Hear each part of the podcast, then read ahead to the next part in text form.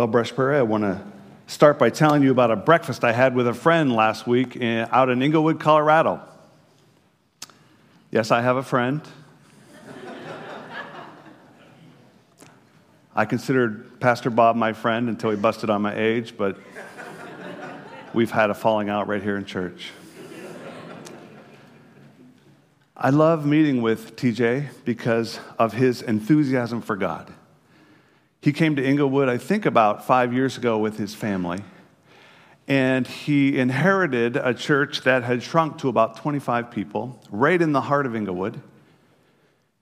And as the pastor of that church, God has really moved.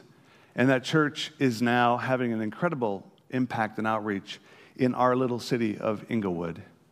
They've grown up to four or 500 uh, people. They're uh, reaching out in, in wonderful ways. Uh, TJ is a coach in a baseball and football at the high school. We connected there because I coach basketball. Uh, they have a, a, food bank every Thursday morning that feeds about 150 of the more destitute people uh, in Englewood. In fact, our office is just down the road from this church, so uh, one week, not too long ago, we took all of our staff over and we volunteered and ran that whole food bank for a morning. It was just an incredible experience. The mayor of Englewood came to Christ through this church, and he actually runs this food bank. Uh, they just are, are doing wonderful, incredible things for God in a very needy community. So I look forward to getting together with TJ because uh, he's a man of great uh, vision and enthusiasm. But last week, as I sat down for breakfast with him, I knew it was going to have a different feel. He looked exhausted, he looked discouraged. And as we began to talk, uh, it became clear that he was in a really uh, troubled spirit place. Of course, he had just gotten back from Pittsburgh a couple of days ago. Uh, Nothing against Pittsburgh. That, you know, it, that's not what troubled his spirit. He grew up there, but his mom had been struggling with a long illness and she had passed away. So he went out to uh, bury his mom. And, but when he got back, he said uh, the things of the church and all that was going on was just so intense that he hasn't had the time to stop and even uh, recognize his grief and, and think about his mom and they're trying to start a, a youth center that uh, will reach out to many of the troubled youth. And there's lots of opposition in the community. And he said there's some folks in the church who are, you know, feeling critical and uh, and just on and on and on after a really busy season. And he said, "Man, I just I'm numb." And we we talked talked it through, and uh, I prayed with him. And I would love it if you would pray for my friend TJ, this pastor who's uh, really seeking to make a difference in the community that we love there, that, our, that we live in, that our office is in, and that uh, our kids have all involved in the school, schools there. But it, it, I remember after that conversation thinking about the question how important is it that we are enthusiastic or passionate about uh, the work that God has called us to do? How important is it that our spirits are stirred up for whatever it is God is calling us to do? Whether you're a full time pastor or a full time leader of a Christian ministry, whether you have a full time occupation and you serve God there, but then you serve Him in other places here at this church or in your neighborhoods, but things that you think about that you're doing for God, how important is it that, that your spirit is encouraged about what you're doing? Because I'm concerned for my friend that, that his spirit is down. And, and, and that is a normal part of life for sure. Something I've struggled with over the years is just those troughs where I just feel down or numb and I'm, and I'm just gutting it out. And you know what? In life, when it comes to walking with God and doing His work, uh, it's not about how we're feeling. As Eugene Peterson said, it's a long obedience in the same direction. A long obedience in the same direction. And every day I do dozens of things, like I'm sure you do, that I, am not enthusiastic about. I just do them because they need doing. Now, sometimes the joy or satisfaction comes later, sometimes it never comes at all. It's not the point. And if we're just always measuring our spiritual life by you know, how much enthusiasm we have for something or some things, that's the wrong barometer. Because it's about obedience, long obedience in the same direction. But then on the other hand, Satan knows that if he can discourage us, if he can disillusion us, if he can distract us from whatever it is God is asking us to do, maybe something big and outside our comfort zone, it may be somebody he wants us to reach out to in our neighborhood, or somebody he wants us to pray for, or somebody at our, our work in our work environment that he wants us to love or talk to about Christ. Somebody he wants us to serve. Whatever that daily little thing is that God is saying, hey, this is my work for you today.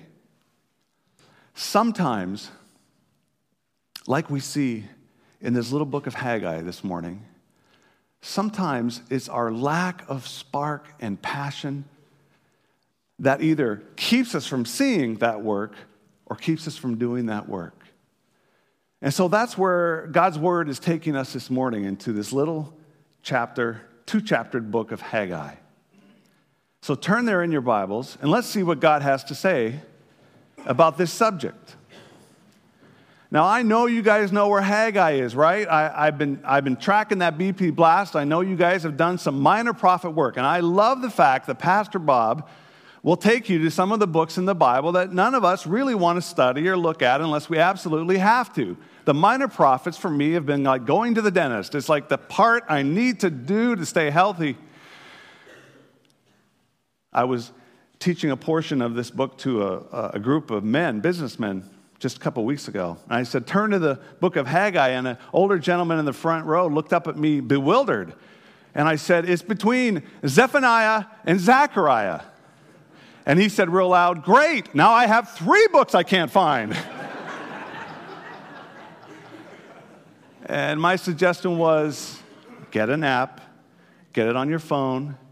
Nobody will know that you don't know where it is because you have to go to the table of contents. He didn't like that advice. Haggai. So, Let's read the first four verses, and then I'm going to set the context and the stage. And we'll see what the prophet Haggai, thousands of years ago, uh, had to say to the people of Israel, this remnant, and what he has to say to us this morning, Brush Prairie family. In my Bible, the bold above this first section says, A call to build the house of the Lord. In the second year of King Darius, on the first day of the sixth month, the word of the Lord came through the prophet Haggai to Zerubbabel, son of Shealtiel, governor of Judah, and to Joshua, son of Jehozadak, the high priest. This is what the Lord Almighty says. These people say, The time has not yet come for the Lord's house to be built. Then the word of the Lord came through the prophet Haggai. Is it a time for you yourselves to be living in your paneled houses while the house remains in ruin? Okay, let me tell you what's going on. Besides the fact that Zerubbabel, son of Shealtiel, I have no idea if that's how you pronounce the son of Shealtiel. I was going to ask Bob before I got up here. But I always tell our kids when you're not sure how to pronounce something in the Bible, just do it with confidence and never admit it. Just turn to the book of Job and have a good time, right? okay, so here's what's going on. The context is really critical. So we, we have a, a number of cast of characters here. Uh, we have the politician, Zerubbabel, he's the governor. We have the priest, Joshua. We have the prophet, Haggai. And then we have the people, and we have a problem. In 586 BC, we know that uh, in fulfillment of God's warning to the people of Judah, King Nebuchadnezzar and the Babylonian Empire came in and destroyed Judah, leveled Solomon's great temple, and hauled them into captivity. Those that survived. And they're in captivity for years and years, and eventually the Persians come in and take over the Babylonian Empire. And King Cyrus of Persia, who through the prophet Jeremiah uh, released the exiles, some 50,000 people from Israel, released them and blessed them to go back to Jerusalem and rebuild their temple. And it's not that he was a, a God fearing man, was, he had a curiosity about religions and listened to what God said through Jeremiah. And so they come back to Jerusalem, which is in rubbles. And Ezra is their leader. And this is before Nehemiah comes and helps them rebuild the wall. So, in that period, Haggai and Zechariah are prophesying to the people, and their main job as they come back to Jerusalem is to rebuild the house of God. And it's an important job because uh, the temple was the, the place where God dwelt, where the Ark of the Covenant was through much of the Old Testament, where it symbolized God's presence with them, where, they, where the priests could go through the sacrificial system so they could have forgiveness with God. This was really critical. And so we'll, we'll look at Ezra in just a bit, but they basically uh, start the work with great enthusiasm and fanfare, and they lay the foundation for the temple. And now, it's 15 years later, and that foundation is all that is still built. That's the context for which Haggai prophesies uh, to this people. Why is the temple not built? The foundation was laid and then the work stopped. Part of what we're going to see as we, we, we can't read the whole book, but as we just pull key pieces from it, is that they lost all their passion and enthusiasm for rebuilding the temple. Now, as I've studied the book, I found four reasons why they lost that passion, why they stopped the work. And I'm going to give those to you. Then we're going to look, find out where they are in the text, and we're going to look at God's answers to the four. And then by then, it's going to be potluck time, right? Number one, they lost their passion because of their own comfort. So if you're taking notes, here's the four, four words their comfort, comparison, challenges, and compromise. Comfort, comparison, challenge, and compromise. Comfort. How did their comfort keep them from working on the temple? Haggai's already given us a clue in verse 4. He's asking the question Is it time, is it a time for you yourselves to be living in your paneled houses while this house remains in ruin? And then now, if you look down in verse 9, uh, God is talking about the fact that they're getting less crops. They're, they're actually under a curse because they stopped doing what He asked them to do. And they're just kind of living with it.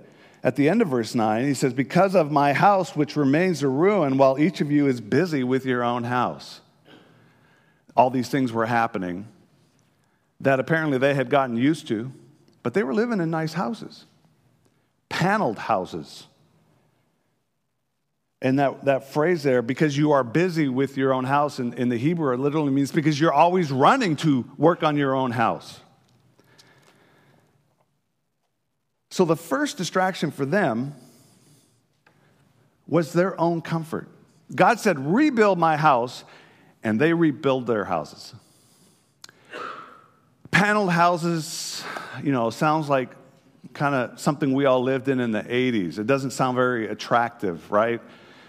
But in this time, that word literally means like the, it's got the fine cedar wood on the outside. Like it's, it's kind of houses that royalty would live in. These are not, excuse me, nicer houses. And they were focusing all their attention on it. One, one scholar uh, even thought because a little bit later on, uh, God commands them through Haggai to go up and get more timber for the temple, that the timber they got originally, they may have lined their houses with the timber, the cedar from Lebanon that was intended for the temple of God. Now, there's nothing wrong with having a comfortable home. These folks had lived in exile for 50 some years. Who knows what they lived in? There's a part of me that feels sympathetic to the fact that they wanted to get their houses built. And they had the means. Home is so important. Haggai is saying the problem is your comfort is not the problem, it's your priority of your comfort that is the problem to the neglect of what God has asked you to do, which is to rebuild His house first. And so for us today, I hope you're comfortable right now that you, you picked an outfit that, that you like and are comfortable with, or, or your wife picked it out for you, however that works in your home. I, I hope your shirt is 100% cotton because these blend with polyester and stuff, they, they just don't breathe like the good old cotton. I hope you're comfortable. I hope your shoes don't hurt. I hope you came from a comfortable bed. I, I hope you drove a car that got you here. Uh, or, you know, there, I hope you're comfortable. There's nothing wrong with you and I being comfortable. But I think the question, the first question we have to ask based on this text is Is our comfort our primary focus in life? And do we focus on our comfort to the exclusion of waking up every morning and saying, God, what do you want me to build for you today? What is your work? Is some of this money I'm investing here in my home or in my future, did you want me to give some of that away? Did you want to use that in some other means? Are we asking the question? Or have we gotten so used to our comfortable situation that we, like the people of Israel, who were probably walking around that foundation, maybe walking over it day after day after day, and despite the barrenness of the land, they still they didn't remember the job that God had asked them to do. So we have to ask ourselves. Here's a question Haggai asks in verse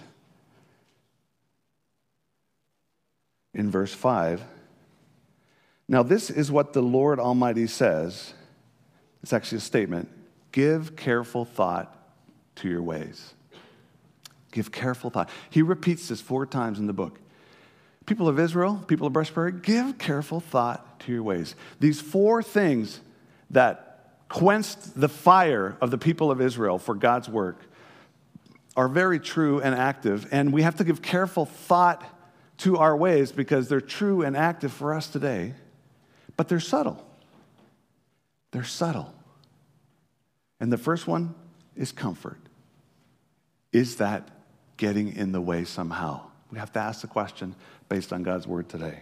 Number two, comparison. Now, for this, um, first of all, go over to chapter 2, um, where uh, this, is, this is God talking to the people, and um, he says, Who of you is left who saw the, this house, the temple, in its former glory? How does it look to you now? Does it not seem to you like nothing? So, what's going on here? Let's go back to Ezra chapter 3. And Ezra is leading them in this process, but um, uh, 3 verse 10.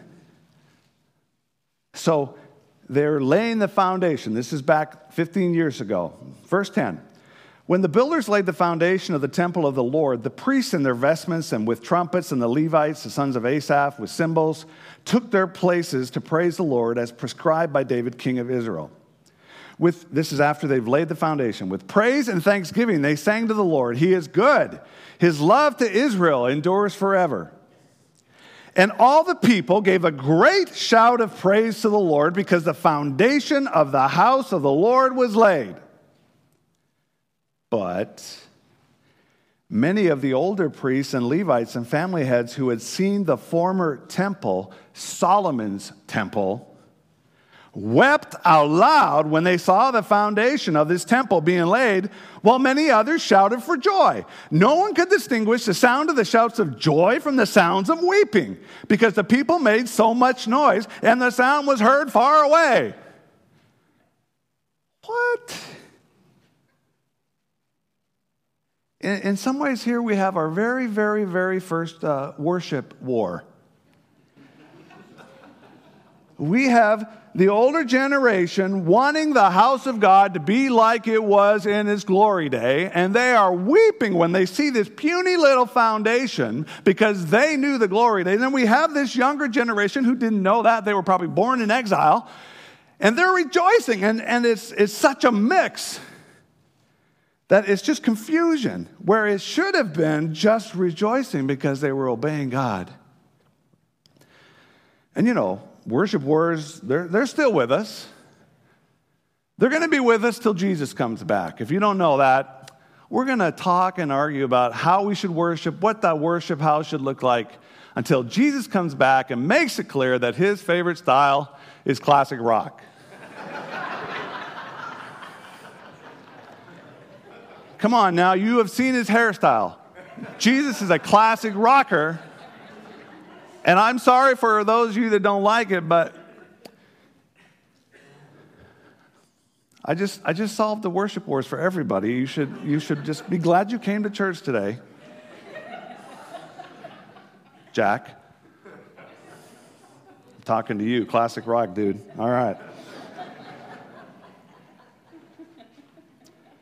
But here's the second thing that can keep us from doing God's work is, is comparison comparison. Now, here's an interesting thing they were, they were looking at this foundation, and, and many, right, rightfully so, grieving how small it was because they knew the glory of the former temple and that this was going to represent God's glory, His presence. That was a big, big deal. And they didn't have the joy and the enthusiasm because it was small. And I think that Satan is still pulling that trick on us. God says to you, oh, whatever it is, uh, I want you to go down the street and, and, reach out to that neighbor that I put on your heart. Uh, take him a pie, do something, reach out. And inside, our thought is, what difference is that going to make? There's a sense of what we're doing seems so small, you know, like compared to the missionaries and their great stories. Like this little thing. And we compare. Or we compare to times in our lives where we felt like God were really, was really using us. And we go, oh man, now I'm, you know, I have more limited capacity. Uh, God, are, you still, you still want to use me? And it just feels small. And, and we never get away from the temptation to compare and to be discouraged by how we compare. I, just a few weeks ago, now i have been leading our organization. We've been a part of Cadence, our ministry of the military, for 32 years, and I've been leading this organization. July 4th will be 20 years. So you think I would have gotten over the temptation to compare my leadership to some of my friends who are leading other mission agencies, because that's my barometer. How are they all doing? And so we, we, got a, we got a book that describes what some missionaries in Poland, former Cadence missionaries, some of our close friends, they raised millions of dollars to start this camp in Poland to reach out to the youth uh, in Poland. An incredible ministry, a beautiful, beautiful facility. They worked hard, they raised a lot of money. Uh, and we support them, we support it, and uh, you know, Cadence is a part of that. And I'm looking through this book of these beautiful pictures. And here's what goes on in me rejoice, rejoice. And about halfway through, this little voice You're, you're a leader of a mission agency. Why can't you raise millions of dollars? Flip the page. Cadence doesn't have these kind of beautiful facilities because you've raised money that's what leaders of mission agencies do. And as I got to the end of the book, instead of just be fully rejoicing in the work that God was doing in Poland through that camp, I was discouraged. Fortunately, I recognized it right away. I repented of it, and I got back to a place of rejoicing. But that's how quickly it can happen for everybody when you compare. Number three, they face challenge. Let me just tell you what happened in the book of Ezra. As soon as they started building, the surrounding people came in and said, Hey, let us, they were trying to weasel their way in. Now, let us help you build this temple. Their motives were not good. And the, and the people of Israel said, No, this is God's work, God's people. And then it says that those outlying people began to uh, scheme ways to discourage them. And that throughout the whole building process, they were at work trying to keep them from doing God's work. Challenges. Anytime we want to do something big or seemingly small for God, we should expect challenge. People who don't like what we're trying to do. Or we, we try to reach out and we get rejected instead of appreciation for what we're doing. We're going to always have challenge. Satan and his minions and the world are always working against the people of God. Now, if you're not doing anything for God, and you're not getting any challenge, well, that's nice. But I know in all of our hearts, no matter what our occupation, we are soldiers for Jesus, and He has a job for us every day for Him. And number one, he wants us to do our job well and treat the people in our workplace well. He wants us to love our family. He wants us to love our neighbors. He wants us to be a part of his community of believers. He wants that every day for us. And specifically for you and me, he, he has a job for you, but the challenges will come. Our youngest son is going to be a senior in high school next year. He is currently in Cambodia right now. They just spent two days getting over there. And they're going into a remote village uh, to run a vacation Bible school and to do some building projects for some very impoverished, impoverished uh, village and, and very impoverished kids. And Cadence has a work in the region with Cambodian military. So a few years ago, we went through to see our work, and Jonathan just he just resonated with the country as destitute and harsh as it is. So he's been praying about going on a missions trip. Well, he is at the beginning of almost two week trip, and with him is his best friend Zane. Zane is a relatively new believer. Jonathan led him to Christ a few years ago. Comes from an unbelieving family. And we all together just thought, Zane, you know, this could be a game changer for you. He, he hadn't been out of the country. He didn't have a passport. He had a lot to overcome. He didn't have the network of people like we do to say, hey, you want to be a part of this to raise the $2,900 so these guys can go? And he started with great enthusiasm. But then I remember the day Jonathan came home and said, Zane's not going. And we're like, no. And so we had the four of us a long visit just talking about what was going on for Zane. And, and we don't know all the pieces, but I, we're certain some of it is coming from, you know, a family and friends who don't understand going to Cambodia for two weeks to, to go to an impoverished place to do work. And, and he was just discouraged, excuse me, discouraged and down. And we talked and prayed about it. And then it was a few days later, a little while later, the next day, God had done a work in his heart, and he, and he said, Okay, I'm, I'm, I'm going by faith. I'm going to do it. And it was a, an incredible moment when uh, we got the news that Zane's full support was in. And it came in before Jonathan. Loved it. And it was so fun to see Jonathan rejoicing in the provision of God for his friend. Both of them right now are in Cambodia. He had to overcome those challenges, or he wouldn't have been there. And the last one is compromise. And again, for the sake of time, let me just tell you back in Haggai, a lot of chapter 2, uh, talking about the people's sin. And it's interesting, it talks about, you know, if you, if you have consecrated meat, you know, can that make other things holy if it touches? And no.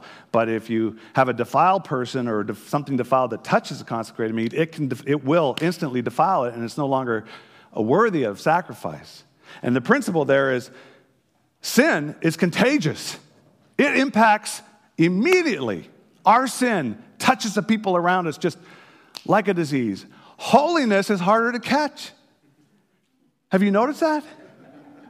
Those of you that are parents, you've noticed it takes a lot of work because there's so much going against it. Well, in this situation, the people's sin and compromise had also just killed their enthusiasm for this project, so they stopped working on it.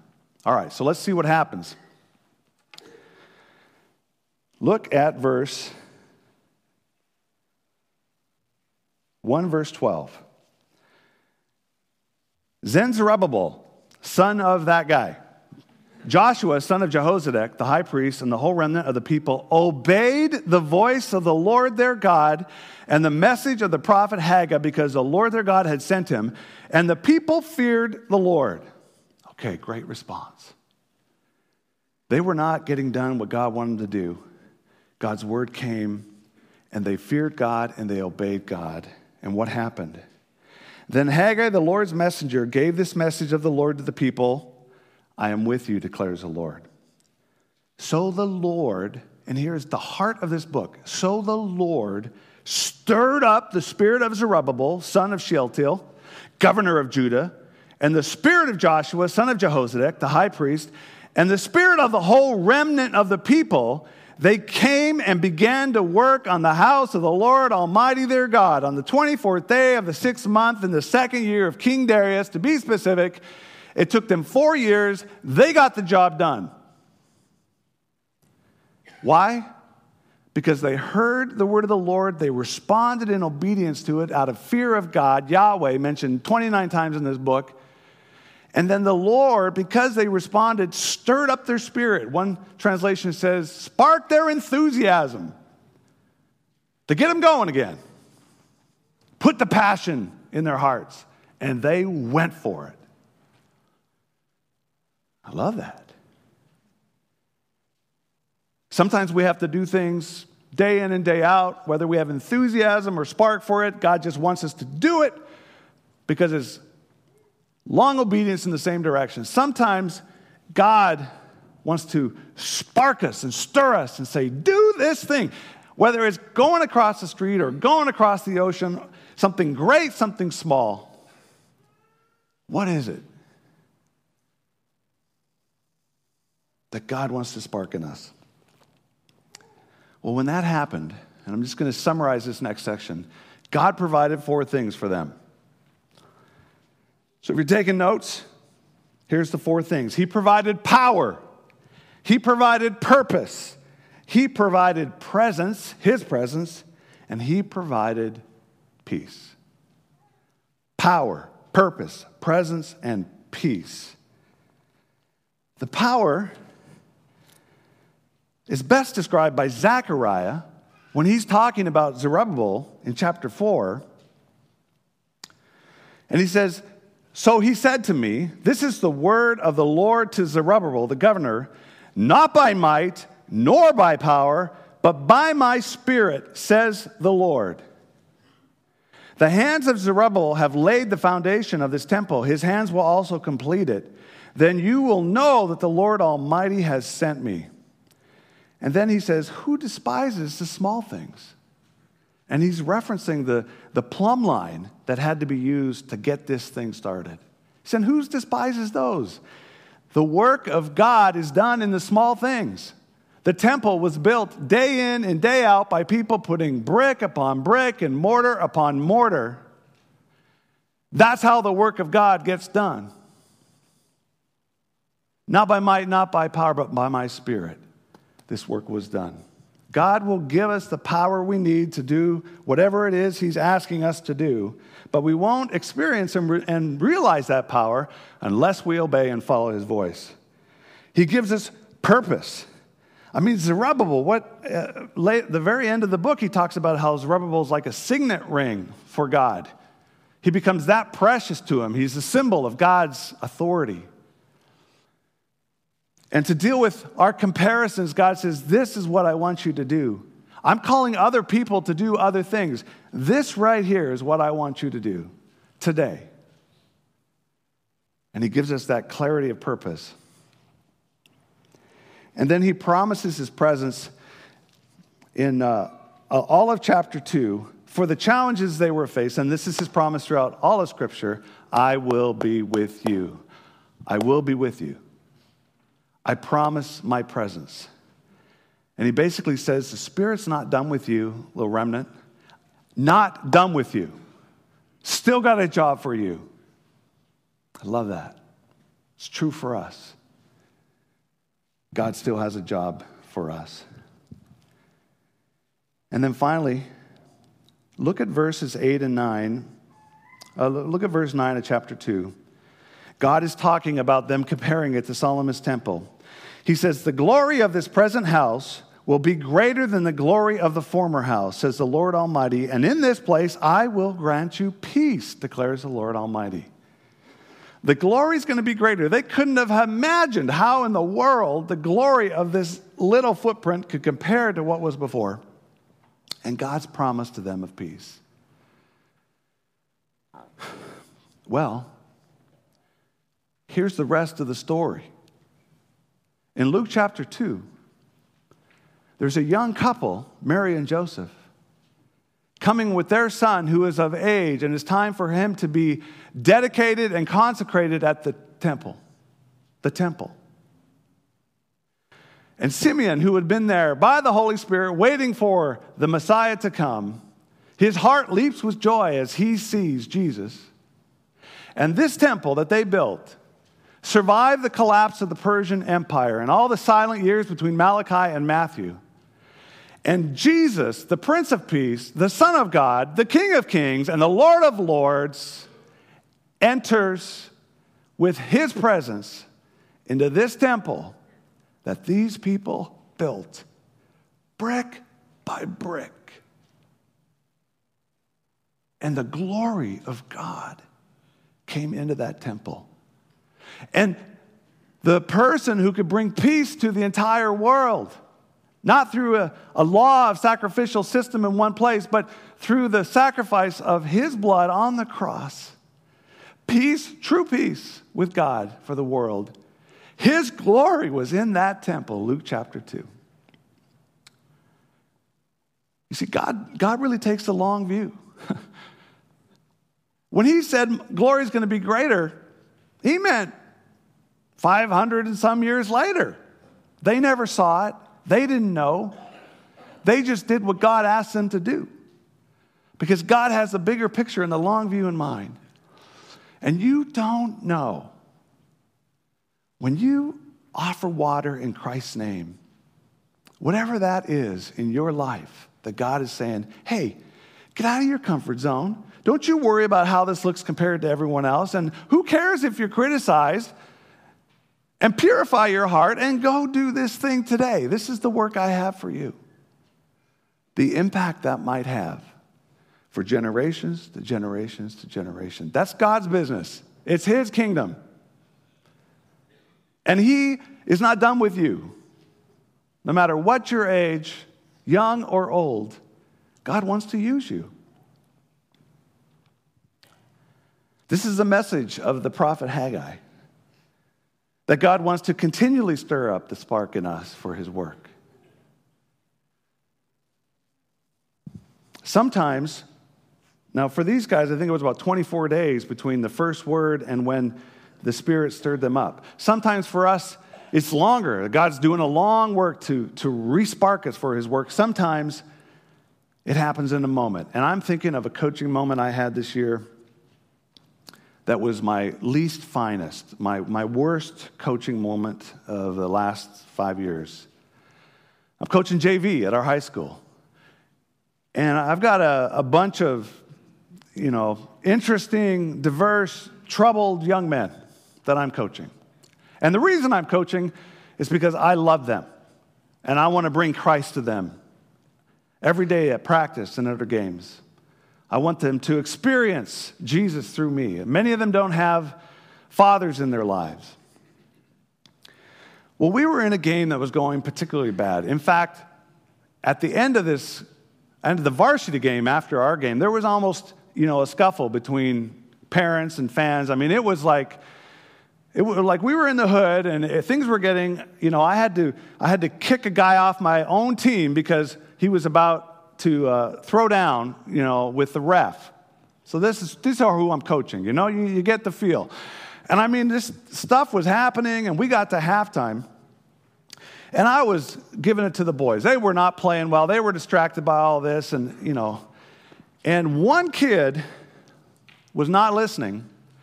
And I don't, man, it just sparked fury in me. Now, I was, I don't believe coaches have the right to treat their players with disrespect. I don't know why coaches feel like somehow this is different than the rest of life. But when I'm coaching, I can say anything I want, I can speak with contempt, I can embarrass these kids. No, you can't. They're human beings and they have the right to be respected. So I don't believe in that kind of coaching. It doesn't mean I don't get forceful and excited, but I do not treat them any differently than I would the staff at my headquarters or my kids or anybody. So that's just a pet peeve of mine. If you're a coach and you're a screamer, write Bob and he'll show you the scripture that'll help you out. So I've been intense with him before, but I blew up at this kid. I reamed him out. I embarrassed him. I, I was extremely articulate in my fury, and I just was out of control in what I was expressing to him. And right near my last sentence, I finally looked him in the eye and I realized I was making a huge mistake.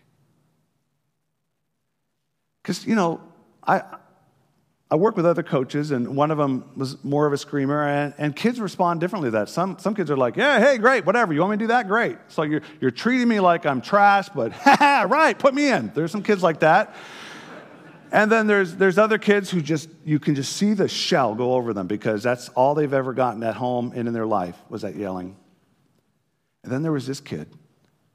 He was looking up at me, mortified, with tears coming down his face. I was like, oh, crap. Can I say crap at church? Because that doesn't even describe how, how I felt, but I won't use how I felt. Oh! And I stopped myself. And I said, guys, I'm out of line. This isn't right for me to treat Ethan this way. Would you guys go on out and warm up for a second half? I need to talk to Ethan. And I got down on my knee in front of him and said, Ethan, I am so wrong. I was so wrong to do that. I need you to forgive me. Please forgive me. I don't believe in this. You were getting a whole bunch of stuff the whole team should have got, and I was just out of line. And he literally went like he couldn't believe that his coach was asking for his forgiveness. It was a moment in my life where I remembered that even in a moment, the work of God can get sidetracked by all kinds of things, including our own sin and our own fury. But we can hear God's word in a moment and get back on track. I apologized to him, and you know, he responded so tenderly to that. And then I went out to the team. I said, Guys, gather around. And I said, I need to apologize to all of you. I don't believe in this. This was wrong. And man, you could just see the, the strength that came over those boys. And we still got our butts really kicked. I'm like, wait a minute, you know, God promises these people, like, the harvest is going to be great. It doesn't always work that way. We got whooped. But the spirit of the guys was completely different, and our relationship turned a corner from that point on. So, here, as, as I wrap up, because potluck, I, I smell the potluck. Here's the question What today? You know, before we leave this, this house of God, you know, what, what does God want to stir up in you? Is he bringing somebody to mind? Is he bringing a, a situation to mind? Is he, I don't know. But unless we ask him, Lord, get me out of my comfort zone for a little bit so I can hear you, whatever you are asking me, What do you want to do? Oh, there's more in the book. I'll, you know, dig through it. There's all kinds of cool stuff about God shaking the kingdoms, and then the promise in Hebrews chapter 12 about us inheriting a kingdom that will never be shaken. Good stuff. But let me just close by telling you how I see in the last few weeks my bride Joyce living this out. I don't know what you think about missionaries or leaders of organizations and what we do. I hope you don't think like we're just like out there floating on clouds, you know, putting, putting you know, the power of God, sprinkling it out onto the military communities around the world. And, you know, we have a, a worldwide com- conference coming up in one month. I really would love you to pray for it. All of our staff and missionary are coming from nine countries to be together in Green Lake, Wisconsin. We do this every five years, a week long. And we need, we need the Spirit to, to move amongst us. And, and I, oh, would you just pray? I feel stressed about it. I feel stressed about it even as I tell you that that's why we have prayer requests, right, Steve? You're going to pray for me, Steve? Okay. Whether it, to me, that feels like a big, a big deal, but it's just like, it's a lot of brick on brick on brick on brick on brick between now and then and for the last few months. It's not this glorious whatever missionaries floating in on wings. I don't know, you know, what you think about missionaries, but we are you and you are us with different occupations, all children of God, all soldiers of Christ, all of us, God having work to do. So just in the last few weeks, I've watched Joyce uh, you know, we're very involved in the Englewood High School. Our daughter Kyrie graduated last year. I told you something about how hard that was to, to let her go last time I was with you. She's done a year at Corban and she's back home. Go, going great. But she, you know, we have all these friends. Joyce, I think we filled out about 38 graduation cards. I don't know how many invitations to graduations because our friends had friends in between. And next year it's going to be even more with Jonathan. He's a social butterfly, he knows everybody. Love it. Joyce, some years ago, wrote a book a little pamphlet called As You Go. As you go on from here. And it's just a little pamphlet that we insert in the card, a book, I don't know what to call it. And it's just filled with wisdom about how to start their life away from home. And we give it to all the graduates. It's been a great response. And of course, there's scripture and a witness for Christ in it. So she's, you know, getting that printed, doing all these cards, going to graduation parties. And then we're packing to come out here, and uh, you know, Jonathan, if, if we let Jonathan pack for Cambodia, he would have taken his passport and a big bag of gummy bears. and that's how he would have lived for two weeks. So Joyce is down there with him on, in the hallway with all this stuff out. She's talking through, she's just getting him ready, getting just a few hours sleep the night before we left. And we get out here the last two days. She's been serving on the Multnomah board. She's been in meetings you know, doing whatever God asked her to do in those meetings. And then last night we were with friends who've been through a hard time, and she was up late with, with the spouse, the lady, talking, just listening, processing what God was doing in their situation. See, and now we're here. That's, that's the work of God. That's not just daily life. That's, it can be. But anytime we do something in Jesus' name to bless other people, to think about them and to care for them. That is the work of God. And God wants to provide us His spirit and power for whatever that is that God's bringing to your mind. Let's pray. Let's pray. Let's pray. So, Lord, I pray, I do, I ask you by your Spirit that you would encourage us this morning, that you would show us that little thing or that big thing you want us to do in your name that we may have forgotten about, we started years ago, we avoided, or we didn't even think about because we were too concerned about our own life and not your kingdom. Show us that thing and help us to respond like the people of Israel, Lord, to obey you, whatever that is, so that we might experience your presence afresh anew. Stir us up, I pray, for your glory. In Jesus' name.